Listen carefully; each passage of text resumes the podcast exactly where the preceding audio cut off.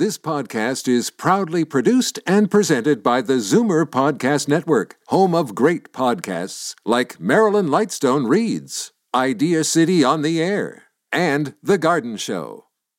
The most memorable interviews and listener calls from the week that was on Fight Back with Libby Znaimer. Welcome to the best of Fight Back with Jane Brown.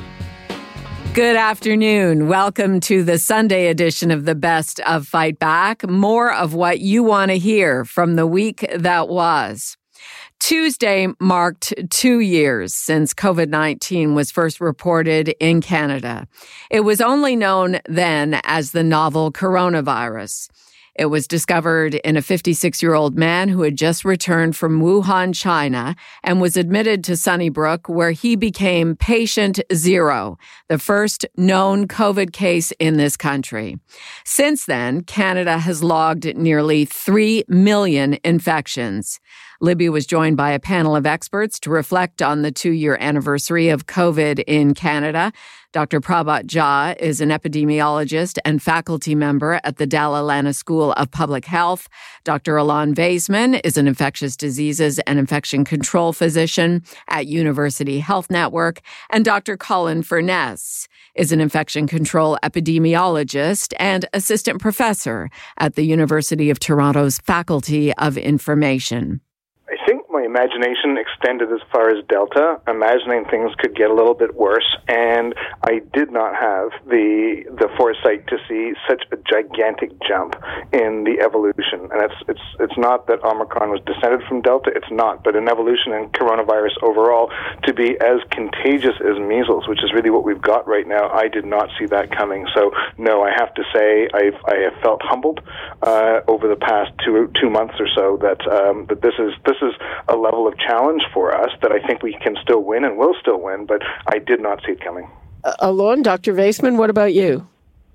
Yeah, I think it's very important. I think that's the most important lesson of the pandemic is time and time again we're all humbled and any kind of plans or predictions we make are constantly being revised and revisited. I think for me, one of the biggest changes in my mind was the change from the vaccine efficacy in terms of preventing transmission for milder, milder asymptomatic disease you know, initially we were thinking it's quite good, but with Omicron, that calculation has changed. It's not nearly as good. And despite it being very good against protection against death and hospitalization, the fact that it's not as good at preventing transmission has unfortunately resulted in many cases still. Dr. Jha, what about you? Uh, I'm su- I'm not surprised that uh, we uh, well l- let me caution that that it is surprising how infectious Omicron was. I think that cost that caught us all. But it's not surprising to me that we would expect variants that could threaten us simply because what was needed from the outset was a strategy to vaccinate the whole world and to decrease places where variants could grow. But we've very much failed on that. So Delta came from uh, basically uncontrolled transmission, and, and, think of it as a, a nice variant uh, factory um, in India. And Omicron came from South Africa from a combination of of um, lots of people with infected with HIV plus this new variant that was circulated and low levels of vaccination. So it doesn't surprise me that uh, the, the nature of the virus and its changes is always surprising, uh, and that's you know you're competing against billions of years of evolution on how the virus behaves, but our political inability to vaccinate the world, to me, isn't surprising. Dr. Furness, are you brave enough to make a prediction or a thought about where we are at? I know after, uh, in the fall, you know, when Delta was winding down, we thought we were close to the end, and then there was this. Sure, I'll I'll be brave, but it'll be a pretty qualified prediction. Um, you know, there's a thing called Farr's law that says that um, um, an outbreak is going to be symmetrical. The steeper the curve up, the steeper the curve down, and that would suggest that we should be getting out of this actually quite quickly because it hit us like a ton of bricks very very quickly. But we that we we're messing with that. We're messing with it by well, except in British Columbia, um, we're we're instituting things to try and slow that curve a little bit. We're wearing masks and and we're we're vaccinating and we're doing these things. So I think we may end up with a longer peak, and that may be longer than we wish it to be. It could be a few weeks. When it starts to come down more, uh, it'll keep coming down. I think we're going to be in for a summer of little COVID. And then the question is, does something else, does a new variant emerge? And I think what's already been said about our failure, Dr. Jha's point that our failure to vaccinate the world. Okay, Dr. Vaisman, we're almost out of time. Last 20 seconds to you. I think there's a lot of reasons to be optimistic, of course, with the vaccination rates going high, vaccinations remaining very effective against death and hospitalizations. But of course, as we discussed, there's still a lot of improvement in terms of preparing for the next pandemic, preparing for the next wave for our healthcare system to be protected. Dr. Alon Vaisman, infectious diseases and infection control physician at University Health Network.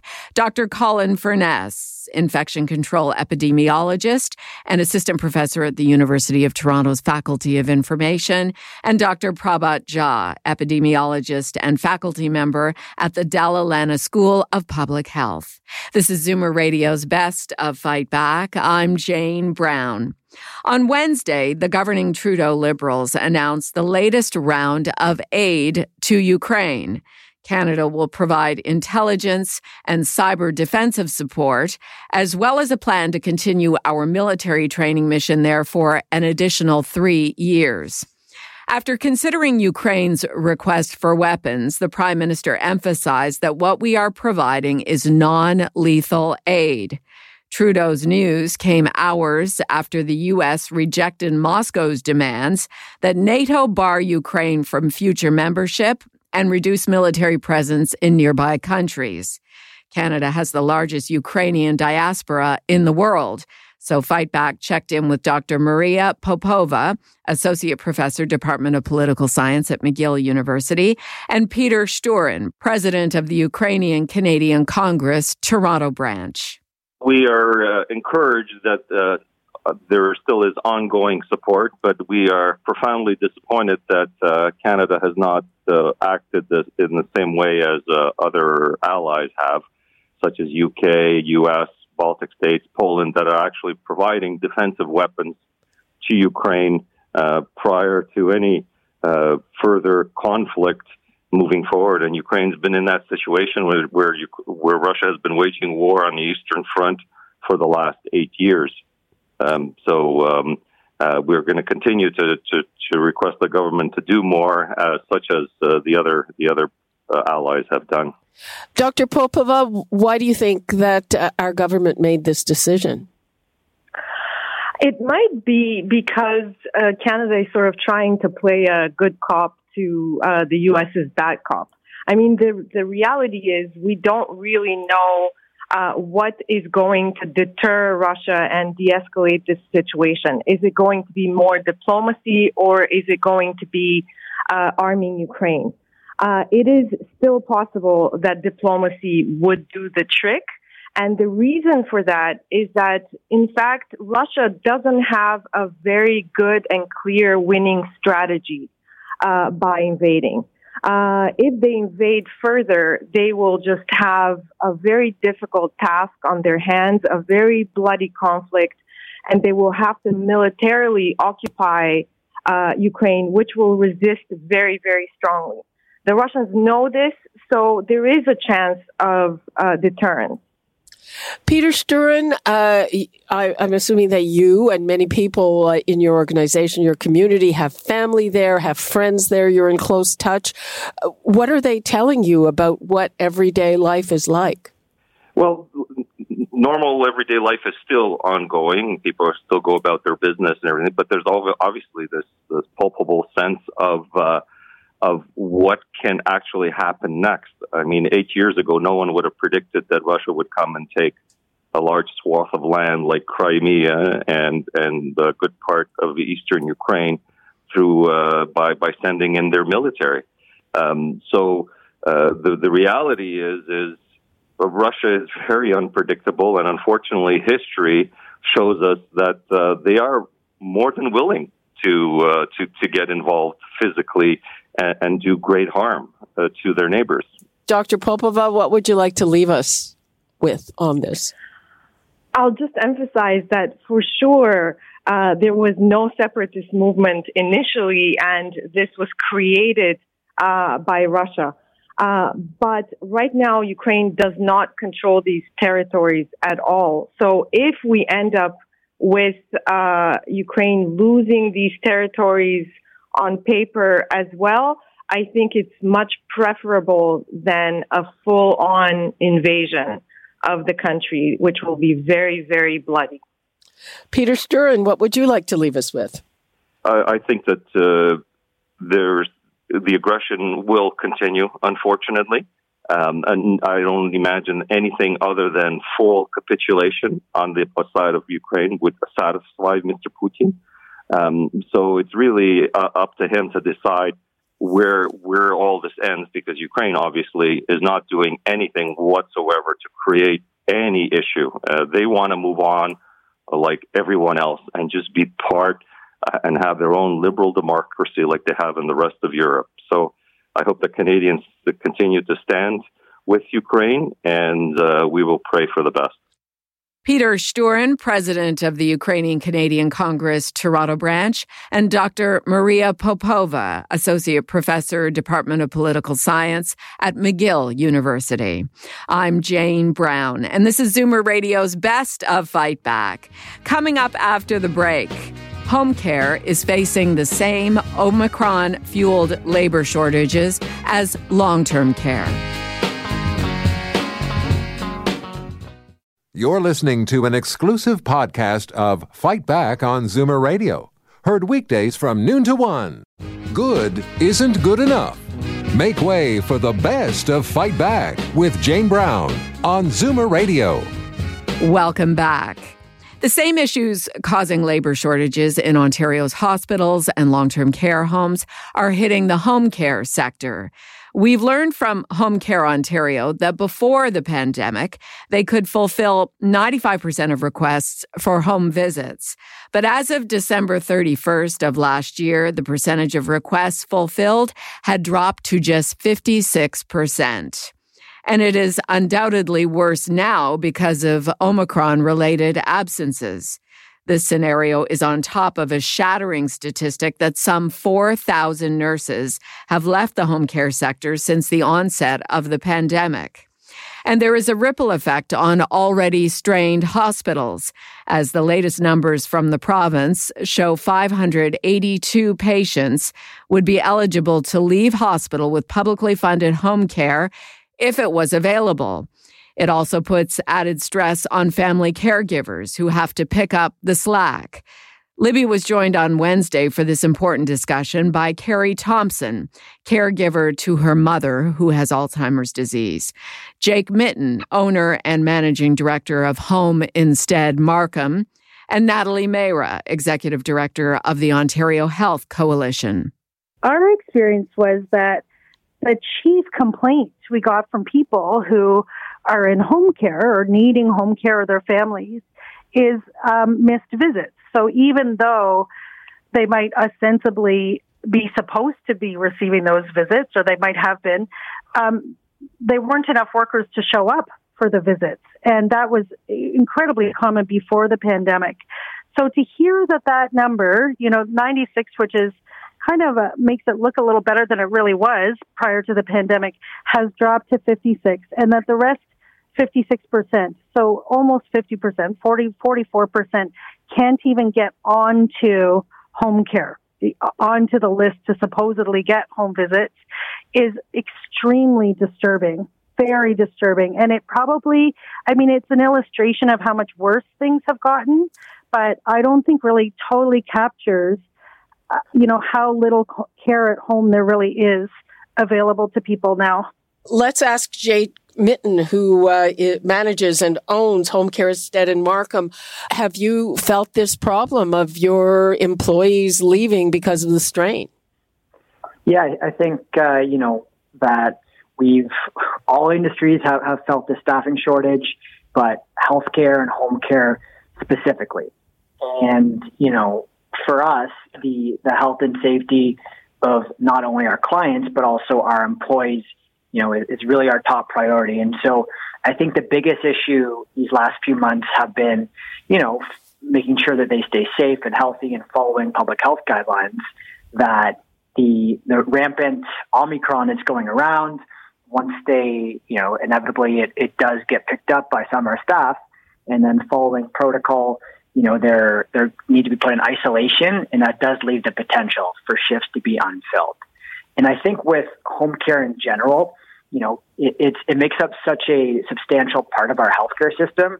And just the fact that it's being done in the, you know, the private dwellings of people's homes, you know, it's not something that's always uh, seen. And, you know, we play a big role in not only keeping people out of the hospital from preventative measures, but as you kind of mentioned afterwards, people who would be or when they're leaving the hospital to go home, that aren't fully able to be independent, we play a huge part in keeping them safe in their home. Kerri Thompson, first of all, how are you doing? I'm doing well, Libby. Wishing, like everybody, that there could be more balance in, in what is happening in all of our lives, and some are suffering more than me, I'm sure. But uh, taking care of a, a mother with Alzheimer's is a pretty precarious balancing act trying to work and manage your family on the side. We we actually needed to move my mom from being at home to living in an independent retirement home. In an independent retirement home, just as if she was still in my home, we can get the services that Natalie and Jake are talking about. And then the other thing is the government has this lovely line that these services are not guaranteed. So what does that mean exactly? It means they'll do their best to get there, but maybe they won't. So it's a system that is fraying at the edges. It's a system of full of well-intentioned, big-hearted people, but I wish they'd spend a little bit more time with focus groups talking to the families so they'd really understand. So, Kerri, how often has it happened that these services mm-hmm. they they just haven't happened and you've had to rush in? Great question. Um, in the last two weeks, because of the Omicron and everybody being so sick, it has happened, I'm going to say 50% of the time. Wow. It's crazy.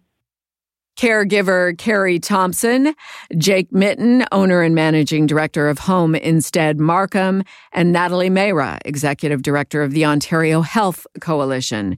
This is Zoomer Radio's Best of Fight Back. I'm Jane Brown. The Zoomer community is abuzz over a real estate report that was released this past week. It's from Engel and Volkers Real Estate and says that one of the reasons for the big supply crunch is that baby boomers are not letting go of their family homes and downsizing or moving into retirement communities. They rightly point out that this started to be a factor before the pandemic, but it's been accelerated because of the devastation caused by COVID in long term care and revelations about the poor state of long term care in general. And while people have been talking about aging in place for a long time, they are now probably acting on it by doing renovations that will assist them as they become elderly. The issue is that it feeds a very negative intergenerational narrative that baby boomers are stopping millennials from owning homes, which couldn't be further from the truth since boomer parents are often assisting their adult millennial children with down payments for their homes. Libby was joined for a discussion on this hot topic by Steve Jelenic, sales representative with Chestnut Park Real Estate, Phil Soper, president and CEO of Royal LePage, and Anthony Hitt, CEO of Engel and Volkers Americas. Baby boomers, movers own, uh, you know, a, a large share of real estate in Canada, as they do in most parts of the world and uh, they are staying staying set. And uh, the the fact of the reality is that they've got a lot of reasons for for staying set. I mean, the fact is historically they would downsize or they would move into retirement homes. Uh, but uh, the baby boomers of today are not the baby boomers of yesterday. They're healthier, both physically and financially, so they don't necessarily need to make those changes. They've watched the results of what happened in uh, homes during uh, the retirement homes during the COVID crisis, uh, you know, they, they don't want to go through that. So with that being said, they've got the financial capabilities because their homes have appreciated and they're staying, they're staying set. But I don't think it's fair to say that they're the problem because I also think when it comes to the next generation, the boomers are also a big part of the solution. The, boom, the boomers are the people who have been uh, gifting those down payments to their to their children so they can buy in this market and who are doing very well. They are the the people who are passing those condo properties down to the younger generation so they can start their their their situation. So um, you know they may be part of the reason that there's a housing shortage, but I don't know that I would call them the problem. Phil Soper, I'm trying to remember when I first reported on this trend of boomers staying in place, and it was based on a report from your company. And I don't exactly remember, but I think it's got to be like 10 years, maybe. Am I close? The two largest demographics in Canadian history are number one, the millennials, and number two, the boomers. They're actually pretty close in size. There's just over 9 million boomers and just over 10 million millennials. They are the two big forces in Canadian real estate right now. Now, one thing, they don't tend to be looking for the same houses. So I think the subtle message here is not that they're just, you know, with their fingernails hanging on to their place. They're readjusting for this stage of life. We have to remember that kids left home later, so millennials took around. And sometimes they're coming back. Yeah. yeah, and they keep coming back. And boomers are, are working longer than their uh, parents or grandparents uh, did, and they have the money. They've worked their whole life. So if they're active and working, or even just active, they obviously have the right to live in whatever kind of uh, property they wish to and can afford. So it's it's a bit of a um, a cheap shot that I don't think too many people will buy into. The, the blaming boomers for the shortage of housing in this country well, that lands uh, squarely on the shoulders of our um, policymakers, our politicians, and such.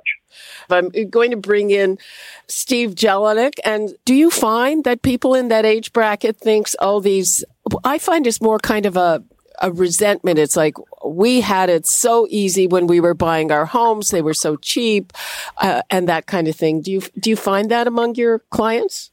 Well, I, I feel as though the difference in the demographic approach. I think it's a bit of a, a naive approach that my generation takes, the millennials, because we haven't seen 10% interest rates. We haven't seen a market correction such as happened in 1989. So we haven't lived through those experiences. Whereas boomers have. So they've got a little bit more of a cautious approach on the real estate market, I find. And it's very difficult to compete against 25 people for a house if you've lived through those experiences. So I do feel that there is a, a, a big gap between the approach, but uh, I, I, do see uh, the lines crossing, and the approaches a lot of the time can vary by each generation.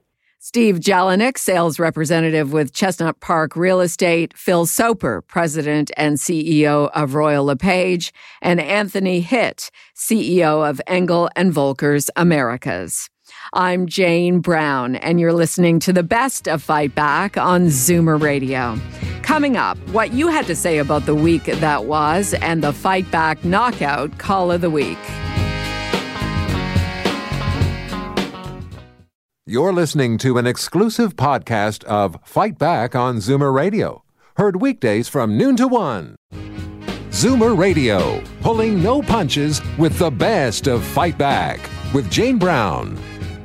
Fight Back with Libby Znaimer has the most informed guests on the week's hot topics, and we also rely on you for your valued opinions. Here are some of this week's best calls.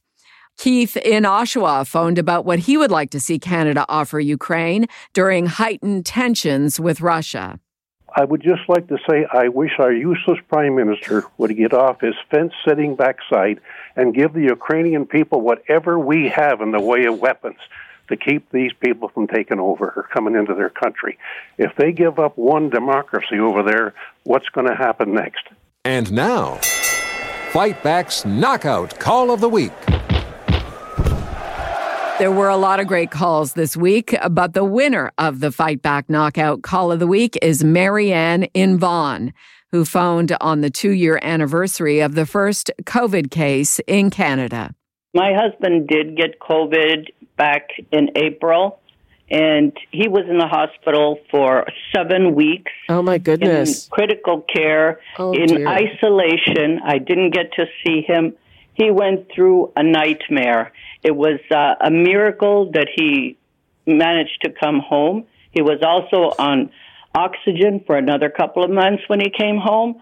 There is a real COVID out there. And my husband, this is 10 months, and my husband is, my husband is gone from compared to what he used to be. I don't know he'll ever get better. His lungs are ruined. And, and yet people complain that they still refuse to get this vaccine. You're taking away my freedom. You have all the freedom you could possibly ask for. I'm so sick of these selfish people that refuse to take responsibility. It's something, yes, you don't wish it on anyone, but sometimes you kind of have to say, well, you know what? Maybe you should taste it. That does it for this week's Best of Fight Back on Zoomer Radio. If you'd like to qualify for the Fight Back Knockout Call of the Week, phone us noon to one weekdays. Or if you have a comment, email us at fightback at zoomer.ca. Follow us on Twitter at FightbackLibby and call our Fightback voicemail anytime at 416 367 9636. I'm Jane Brown. Join us again next weekend when we'll round up the best of Fight Back. The Best of Fight Back is produced by Jane Brown, Justin Eacock, and Zeev Hadi, with technical production by Kelly Robotham. Executive producer Moses Znaimer. This podcast is proudly produced and presented by the Zoomer Podcast Network, home of great podcasts like Marilyn Lightstone Reads, Idea City on the Air, and The Garden Show.